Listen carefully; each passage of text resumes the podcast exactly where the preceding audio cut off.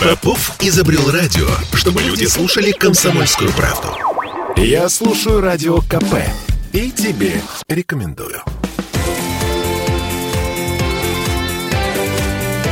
Картина недели. Да он издевается. Примерно такие мысли возникли у значительной части жителей нашей страны после того, как Владимир Путин на этой неделе назвал главного врага России. И mm. этот враг – бедность. Всем привет, я Дмитрий Делинский. Я Ольга Маркина. Ректор Гуманитарного университета профсоюзов Александр Записоцкий. Вместе с нами Александр Сергеевич, здравствуйте. Здравствуйте. Для начала цитата. Для нас самая главная проблема и самая главная задача, которую мы должны решить, это подъем доходов граждан страны. Это наша главная, основная задача. Мы не собираемся решать ее простейшими линейными методами. Для этого мы должны обеспечить рост темпов развития экономики, изменение ее качества. Это долгосрочная задача. Мы не собираемся действовать популистскими методами, но именно на базе качественного роста экономики мы собираемся решать основные социальные задачи, в том числе увеличение доходов российских граждан.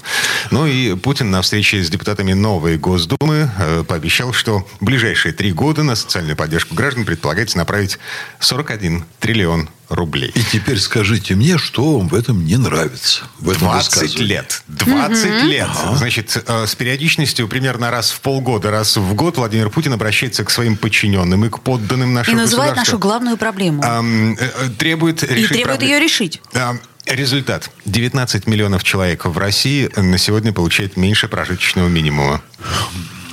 Что бы я добавил к сказанному для вот такой объективизации картины? Во-первых, во всех странах Запада, в западной цивилизации, в христианской цивилизации, вот культурному типу, мы относимся к тому же самому во всех странах, понижение уровня жизни населения. Э, вам очень трудно будет найти сейчас мне какую-то страну, в которой это не так. И примерно как раз последние 20 лет. Поэтому вы что хотите? На Путина ругаться, чтобы он этого не говорил и промолчал? Я хочу, чтобы он что-нибудь сделал. А я думаю, что он изо всех сил делает. Вот он э, реально гребет на галерах, но получается не очень. И в чем причина? Почему не я очень думаю, получается? что неправильная социально-экономическая система дефективная. Я про это много раз говорил вот в наших различных обзорах новостей, событий недели. В 90-х годах сложилась социально-экономическая система, которую теоретически можно изменить только революцией. А революция oh. отбросит страну бог знает куда. Смотрите, вот в подтверждение ваших слов, Александр Сергеевич, я смотрю статистику и вижу, что уровень бедности в нашей стране, ну, практически не зависит от заявлений, от действий наших властей, но зависит от цен на нефть. Цифры. 2001 год. 40 миллионов россиян за чертой бедности на тот момент. Эм, она была другая черта, но, в общем, 40 миллионов россиян – это 27% населения. К 2007 году, сытые нулевые, мы помним, да, высокие цены на нефть, уже 18 17 миллионов россиян за чертой бедности, 13,3%. Потом бахнул кризис 2008 года, 19 миллионов россиян за чертой бедности. Потом э, к 2013 году, ну, все более-менее восстанавливалось. Ну, тут Крым.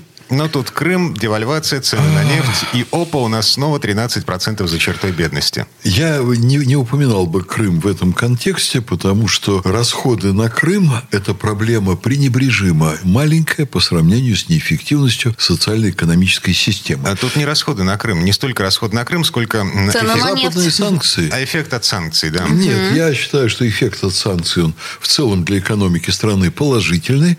Вот вообще проблему санкций раздувают олигархи и финансовые спекулянты, которые э, до санкций очень легко брали деньги на Западе очень дешевые кредиты, возили их сюда, спекулировали, экономика от этого не росла. А потом они прибыль назад вывозили. Поэтому я лично убежден, что санкции – это искусственная проблема, которая раздувается СМИ, принадлежащими олигархам.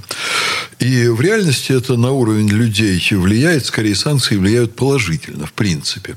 Но вот когда я говорю о том, что такое дефективная социально-экономическая система. Okay. Я yeah. один из примеров приведу. Угу. Я не хочу сейчас, это, в общем, такой очень специальный экономический вопрос, лезть глубоко в разные, так сказать, аспекты, характеризовать, обсуждать. Ну, вот посмотрите, например, слой наших олигархов. Что он из себя представляет? Вот Владимир Владимирович многократно их собирает, обращается. Они говорят, Владимир Иванович, вы посмотрите, мы какие важные люди. На наших предприятиях значит, работает огромное количество населения, и мы, олигархи, держим в руках треть экономики страны. Это так. Он их собирает, там человек 50 по определенному списку, у них там своя иерархия, и говорит, пожалуйста, вкладывайте деньги в наукоемкие производства, давайте развивать, давайте страну с иглы стянем. Вот. А они почему-то этого не делают. А почему? А я вам скажу почему. Потому что они это не умеют делать. Они не умеют инвестировать. Вот наш суперолигарх Прохоров, к примеру, который разбогател на приватизации за бесценок норильского никеля, а потом его продал, получил там 20 миллиардов долларов, вот такую сделал потрясающую операцию. Его спрашивал э, наш ведущий Познер знаменитый, а что вы сделали такого вот, э, как такой вот крупный бизнесмен, чем вы можете гордиться? Он говорит, а я начал с того, что была мизерная капитализация у Норильского никеля. Мое главное достижение, я ее довел там, до 40 миллиардов там, долларов. Вы знаете, действительно правда. Только он взял предприятие за бесценок, которое стоило 40 миллиардов, и определенными манипуляциями довел до 40 миллиардов. Потом половину продал, получил деньги. Дальше он там говорит, а я эти деньги вложу в Йо-мобиль. Вы видели этот Йо-мобиль? Что вы видели от этого Прохорова вообще, кроме, так сказать, вот разговоров о ее мобиле? Чем он Россию облагодетельствовал? Где он сделал какие-то прорывы? Они ничего не умеют, кроме, во-первых, спекулировать с помощью чиновников, во-вторых, брать деньги из казны, пилить их с чиновниками и спускать неизвестно куда. И получаемые сверхдоходы отправлять за границу, где они покупают, вот его с трудом остановили. Он э, пытался купить на Лазурном берегу, я так понимаю, что его Кремль Кремль остановил, но это мое предположение, виллу Леопольда, ну не кота Леопольда, а принца Леопольда за 750 миллионов евро. Он заплатил аванс 40, угу. его вызвали, как я подозреваю, угу. и сказали, ты вообще что делаешь, не смей выводить эти деньги. Вот и он потерял э, вот этот аванс свой 40 миллионов евро. А вообще заплатить должен был 750. Я знаю эту виллу, где она находится. Вот вам дефективность. Слушайте. получили огромные производственные мощности олигархи, которые ничего не умеют на них производить. А, смотрим в списке Forbes. Прямо сейчас у меня перед собой, ну, перед глазами не открыто, да, а, но тем не менее, а, я помню, что в топе Forbes IT-индустрия, в топе западного Forbes.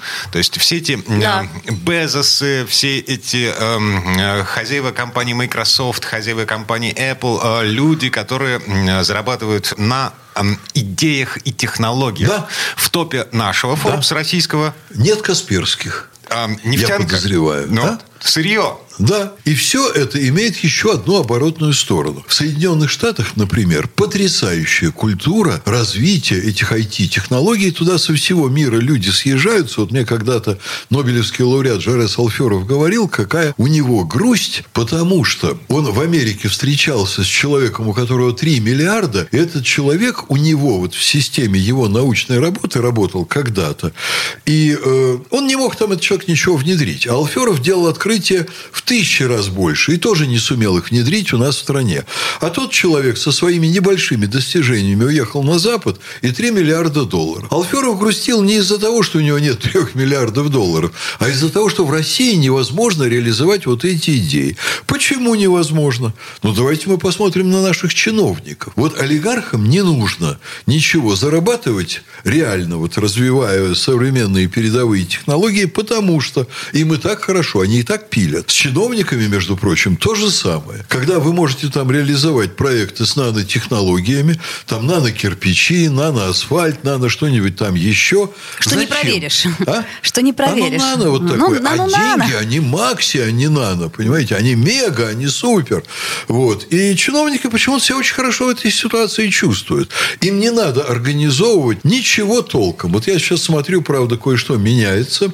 Вот Кириенко развивает фонд президентских инициатив и фонд культурных инициатив. И вот э, и там, и там начинают какие-то вещи появляться, но это больше из сферы общественной жизни. А-а-а. Это из сферы культурной жизни. Вот там действительно вкладываются деньги, что-то реально прирастает, прирастает, появляется, люди там вовлекаются в такой культурный оборот. А где это все вот в высоких технологиях? Почему вот это все не поддерживается нашим государством? Сделали Сколково. Где результаты от этого Сколково? Зато мы кино в космосе снимаем. Угу. Да.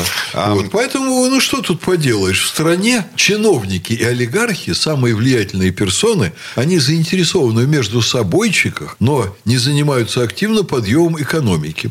Ну, я еще, правда, скажу, что есть, конечно, надежда на новое правительство, на правительство Мишустина. Оно уже не такое новое. Да вообще не новое уже. Но им нет, не очень новое такое впечатление, что они все же ближе к делу, э, и э, они э, не так ангажированы большим бизнесом, как ну, ряд людей, которые были до них, только упаси Боже, я, конечно, не имею в виду Дмитрия Анатольевича Медведева. Сейчас, конечно, уже начинают правительство Мишустина упрекать в таком бухгалтерском подходе. Вот, хотя там начало было многообещающее, но сейчас постепенно начинает звучать критика, что это правительство бухгалтеров.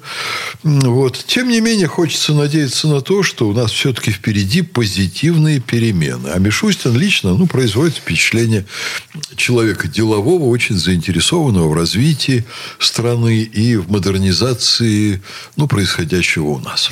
А, я напомню еще раз цитату, с которой мы, собственно, начали. Цитата из Владимира Путина, э, заявление, прозвучавшее на этой неделе.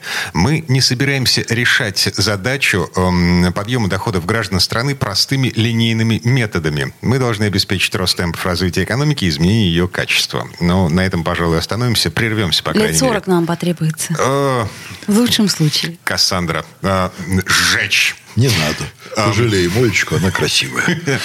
Но потом сжечь. Нет, зачем потом? Вернемся в эту студию буквально через пару минут. Картина недели.